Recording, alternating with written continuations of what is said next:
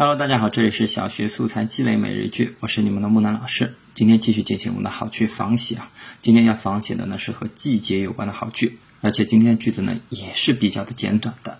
我们来看一下，啊，原句是这样子的：绿色推开春天的门，雷雨推开夏天的门。啊，他写的就是，呃，春天。是充满绿色的啊，夏天呢也是经常会下雷雨的，只是把季节里面的一个特点给描写出来，然后哎，他推开了这个季节的门，啊，就是一个这么简单的句子啊。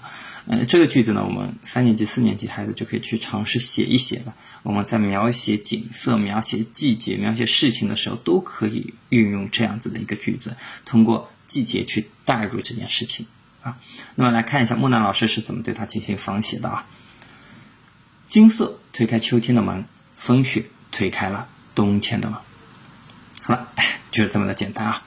那么我们今天节目呢就到这里结束了。最后呢，希望大家关注一下我的微信公众号“木兰书院”，我呢会准备更多实用的知识送给大家。